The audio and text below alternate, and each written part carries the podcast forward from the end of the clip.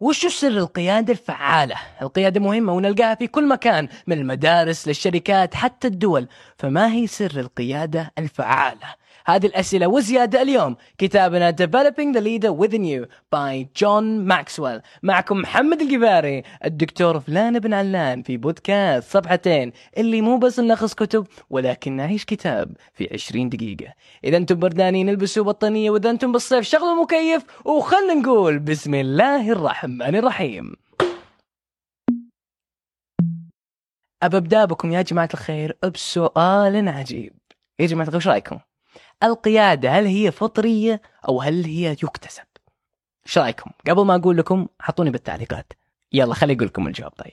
البحوث العلمية تقول إنه 90% من الناس يلدون بدون القدرة على القيادة ويستطيعون أن يكتسبونها بعدين، و2% يولدون بدون القدرة على القيادة ولا يقدروا يتعلمون القيادة. يعني من الأمثلة الصحابي أبو ذر كما قال الرسول صلى الله عليه وسلم: يا أبا ذر إني أراك ضعيفا وأني أحب لك ما أحب لنفسي. لا تأمرن على اثنين. طبعا هذا لا عيب إن الواحد ما يكون مولود على القيادة ولا يتعلم القيادة. لكن هذا كما خلقه ربي. وبقية النسبة اللي تجي تقريبا 8% من الناس يولدون عندهم القدرة على القيادة. فطري ربي خلقهم بهذا الشكل. يعني من الأمثلة الشهيرة خالد بن الوليد قائد معروف وأنولد بالقدرة الفطرية. وش نقصد الحين إذا واحد من بالفطرية أو اكتسبها؟ يعني إذا واحد ولد سبحان الله تلقى هو أطفال مثلا يقيدهم يقول يلا خلينا نلعب بهذا الشكل أو خلينا نروح نسوي كذا. عنده هذا الطبيعة أن يقيد. واللي يكتسب قد يلد ما عنده هذه المهارة ولكن يتعلم هذا كبر. طيب دائما فهمنا الفكرة الحين. وش يقول ماكسويل عن القيادة وفكرة القيادة؟ هو يحب يفكرها أن القيادة مثل السلم. تقدر تبدأ من بداية السلم وشوي شوي تتطور. بالذات الناس اللي يحتاجون يكتسبون القيادة. وكل درجة في السلم هي مستوى مختلف من درجات القيادة. طيب يا محمد وش القيادة؟ عطنا معنى كلمة القيادة. ببساطة القيادة هي التأثير. وقدرة الآخرين على متابعتك. أي واحد يتبع الناس بالعادة يعتبر قائد فعال والأمثلة كثيرة بالتاريخ زي الرسول صلى الله عليه وسلم زي خالد بن الوليد زي معاوية. ولو ننظر للأمثلة الغربية عندنا زي جون أف كينيدي أو وينستون تشرشل وحتى هتلر لأنه بالنهاية الناس اتبعوه. القيادة لا يعني الصح والخطأ القيادة هي قدرة التأثير ومتابعة الناس لك. ذكرون قبل شوي قلنا القيادة سلم؟ الحين يبدأ يشرح المؤلف وش السلم أول درجة هي المكان ويقصد إنك أنت قائد مجرد بالاسم. يعني أنت أعطيت اسم منصب إنك خلاص أنت قائد وخلاص. يعني لا الناس يحتاجون يسمعون لك لا الناس ممكن يحبون يسمعونك أو يتأثرون فيك. هذا أقل وأضعف أنواع القيادة. هي المجرد مكانة. لازم يسمعونك لأنك عندك اسم أو مكان اجتماعي وبس. الدرجة الثانية هي الإذن وهي قائمة على العلاقات. يعني الناس يتبعونك يسمعونك لأنك تلبي احتياجاتهم. لكن أول ما توقف عن إعطاء احتياجاتهم ما تلقاهم. فهو يقصد الإذن أو العلاقة. إنك أنت علاقتك معه إنك تلبي احتياجاته. يبي شيء تسوي له ولهذا يتبعك. الدرجة الثالثة هي الإنجاز. وهي يبني على الدرجة الثانية. الثاني قال إنك تلبي الاحتياجات وزد على ذلك الإنجاز. إنك قد يكون الحين أنت وفريقك لك إنجازات سابقة. فالناس يتأثرون بهذه الإنجازات ويعرفون إنك أنت قادر تنجز. فالناس يتبعونك للاسم وللعلاقة وتربية الحاجات وكذلك قدرة الإنجاز.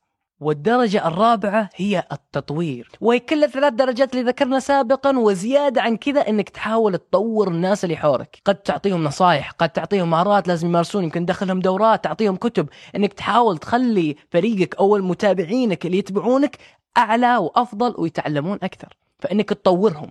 والمرتبة الخامس وهو الصعب هو الرمز. عندما تصبح رمز القيادة ومن أفضل القادة وهذا اللي بالعادة اللي يسوي كل اللي ذكرنا سابقا من الأربعة وكذلك يصنع قادة على المستوى الرابع. يعني أنا قائد رمزي إذا قدرت أصنع قادة على المستوى والدرجة الرابعة بمقصود أنهم يطورون الآخرين بالمهارات وكل الدرجات الأخرى اللي ذكرنا. طيب خلينا ندخل بعض الأشياء اللي يخلي قائد فعال أو يخلي الواحد قائد جيد.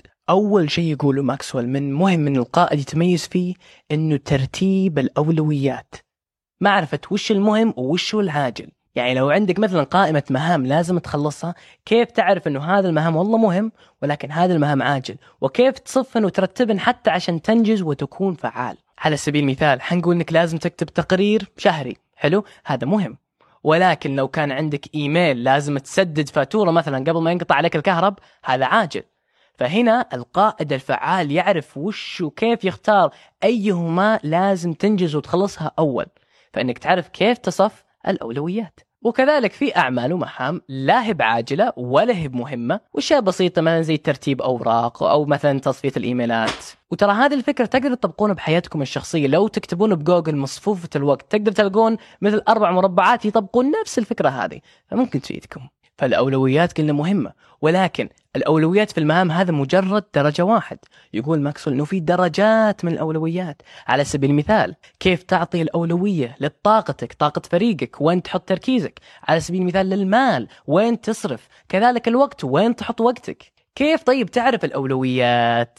في فكرة يسمى قانون 80 20 أو The Pareto Principle. فكرة القانون 80 20 أنه معظم الأشياء في هذا الكون تقدر تقسمها ل 80 و 20% على سبيل المثال 80% من الكتب يتم تأليفها من 20% من المؤلفين. 80% من الحوادث يتم من 20% من اللي يسوقون.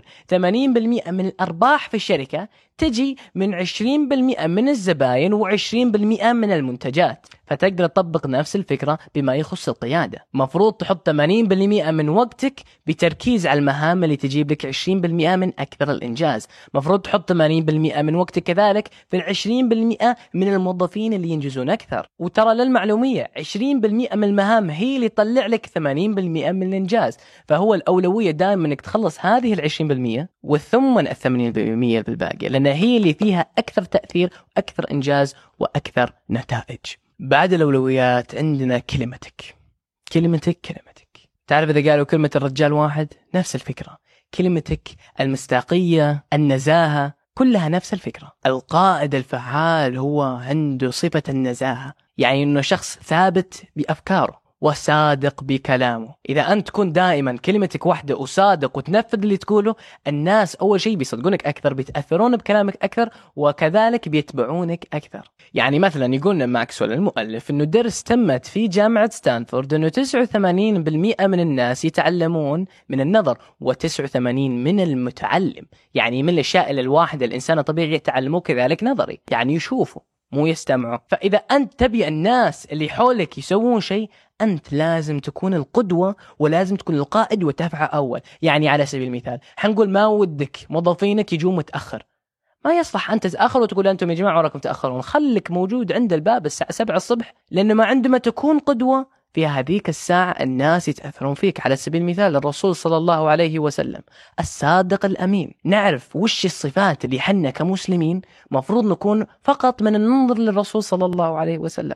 وترى للمعلومية في كتاب تلمت من من أكبر المؤثرين في علم القيادة Kouzes Posner اسم الكتاب Credibility قالت أنه الصفة الأهم أهم أهم صفة في القيادة هي الصدق والأمانة فعجبوا عاد سبحان الله الرسول الصادق الأمين. ولكن نرجع للسالفة أهمية المصداقية والكلمة يعني مثلا حنقول أنت في معركة هل لو قائدك قال يلا نروح ندخل الحين وأنت عارف إنه نصاب ولعاب ومو ماسك كلمته هل بتثق فيه؟ لا لأنه أهم أهم شيء هي صفة الصدق الأمانة والنزاهة. إحنا ذكرنا في حلقة كتاب Think Again عن قصة لازاريديس وهذا مؤسس شركة بلاك بيري وكيف خربت الشركة. ليش شركة بلاك بيري وتحديدا جوالها فشلت؟ لأنه رفضوا التغيير وفي القيادة من الاشياء جدا جدا مهمة إنك تكون متفتح للتغيير وكذلك إنك تكون متفتح لاستماع آراء اللي حولك. حنضرب خلينا نقول لكم قصة بسيطة. تعرفون هنري فورد هو اللي صنع السيارة. نزل أول سيارة اسمها The Model T. طبعا أول سيارة فأكيد الناس هبوا عليها وكانت ممتازة وأسست أصلا مجال السيارات.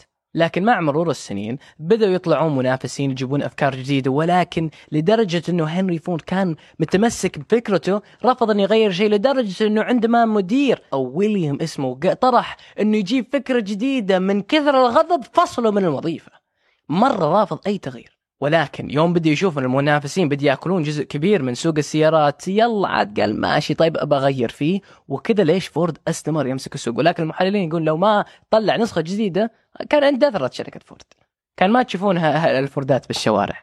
فالتغيير جدا جدا جدا. مهم ونتكلم أكثر عن هذه الفكرة في كتابنا ثينك اجان من أهم أهم الصفات في القادة. وكذلك هذه صفة مو مهمة بس بالقادة ولكن جميع الناجحين وهو الانضباط الذاتي. وش الانضباط الذاتي؟ الانضباط الذاتي هو القدرة الداخلية إنك تسوي الشيء اللي ما تبي تسويه في الوقت اللي لازم تسويه. أفضل مثال حنقول أنت بعز الشتاء ونايم تحت بطانيه ودافي والجو مرة برد ويرن جوالك لازم تروح للدوام. إذا أنت قلت تصدق خمس دقائق زيادة بس وكملت نومتك فعندك انضباط ذاتي ضعيفه ولكن اللي عنده انضباط ذاتي عالي لا يقوم ينقز ويروح يسوي. حتى إذا هو ما يبغى ولكن يعرف إنه يحتاج يسوي كذا. إذا أنت ما تقدر تخلي نفسك تسوي شيء اللي تحتاج تسويه بدون تشجيع الآخرين فكيف الناس يتبعونك؟ القائد الفعال عنده الانضباط الذاتي يفعل الشيء اللي يحتاج أن يفعله في الوقت اللي يحتاج يفعله. لأنه حتى القائد الجيد لازم إنه يطور نفسه ما يقدر يبتل على نفس مستواه. مع السنين ومع المر يتحسن ويتحسن ويتطور أكثر. واللي ما عنده انضباط ذاتي واللي ما عنده اهتمام وشغلة داخلية إنه يتحسن ويتطور لم يكن قائد جيد. ماكسويل يعطينا كم فكرة لكيف تقدر تحسن الانضباط الذاتي؟ يعني على سبيل المثال يقول اجلس خذ معك ورقة أو جوالك واكتب خمس مجالات أو أشياء في حياتك ودك تحسن الانضباط الذاتي الخاصة فيك. ممكن انضباطك في نومك في أكلك. وكل صبح انظر لهذه اللي أنت كتبته القائمة وركز فيها. اعرف إنه هذه القائمة اللي بتغير حياتك فاهتم فيها حقيقة يوميا حتى عشان تكون عادة. وثم مرتين في اليوم دقيقة أو دقيقتين راح أفتح القائمة وراجع وش اللي سويته واللي ما سويته. هل اليوم أنت انضبطت بهذه النقطة؟ هل ما انضبطت فيها؟ حتى عشان مع الوقت تبني عادة لنفسك إنه فعلا لازم أنا أتخذ المسؤولية على نفسي. يقول ماكسويل إذا كملتها لمدة 60 يوم بدون ما تنقطع بيقول انضباطك الذاتي في هذه الموضوع بيكون تطور 180 درجة. وإذا ودك تكون قائد جيد لا تنسون أهمية صحتك. فيا جماعة الخير لا تنسون تشربون موية. خلنا ناخذ باصنا شوي ونشرب لنا جغمة ماء.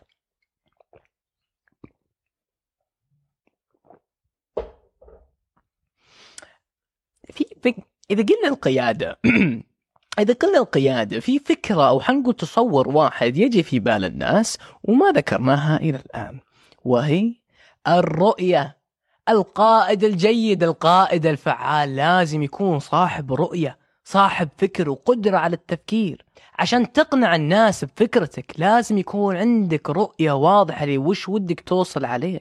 هذه الرؤية هي اللي تشغل شعلتك الداخلية وهي اللي تدفك بعد توفيق الله. يقول المؤلف إذا ما عندك رؤية حاول تجلس مع نفسك وتفكر وش الأشياء اللي تحلم فيه اللي تطمح أنك تسوي وش الأشياء اللي تحمسك. من هذه الأشياء تقدر تبني وتصنع لنفسك رؤية. طبعا الرؤية لحد ذاتها ما هي كافية.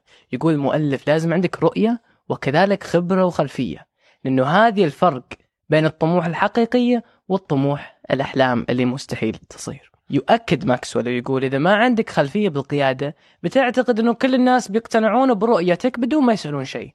ولكن لو صدق عندك خلفية بالقيادة بتعرف أنه الناس ما يصدقونك على طول. لازم يكون عندك رؤية مقنعة وخبرة وخلفية حتى عشان تنجز اللي تبي تسويه. فيا جماعة الخير ماكسويل يختم ويقول القيادة ما هي بس إنك تأمر الناس أنت فلان سو كذا وعلان أنت سو كذا لا يا جماعة القيادة الفعالة هي إنك تكون قدوة هي إنك تشتغل وتجتهد وتبذل هي إنك تكون مبني من القيم والمبادئ ومتفتح للتغيير والأفكار الجديدة وتغلف كل هذا برؤية واضحة وقوية. هذه معنى القيادة. هذا كتاب Developing the Leader Within You by جون ماكسويل لكن اصبروا يا جماعة الخير لا تنسون تاخذون شيككم لهذا الكتاب. لحظة يا جماعة. وهذا هي. لا تنسون تصرفونها في بنككم العقلي. أنا كنت محمد القفاري هذا الدكتور فلان بن علان في كتابنا Developing the Leader Within You. شكرا جزيلا على مشاهدتكم. لا تنسون تتابعونا على حسابنا الإنستغرام وهذه القناة اليوتيوب. ونقول لكم شكرا لكم ونشوفكم المرة القادمة. يلا يا جماعة مع السلامة.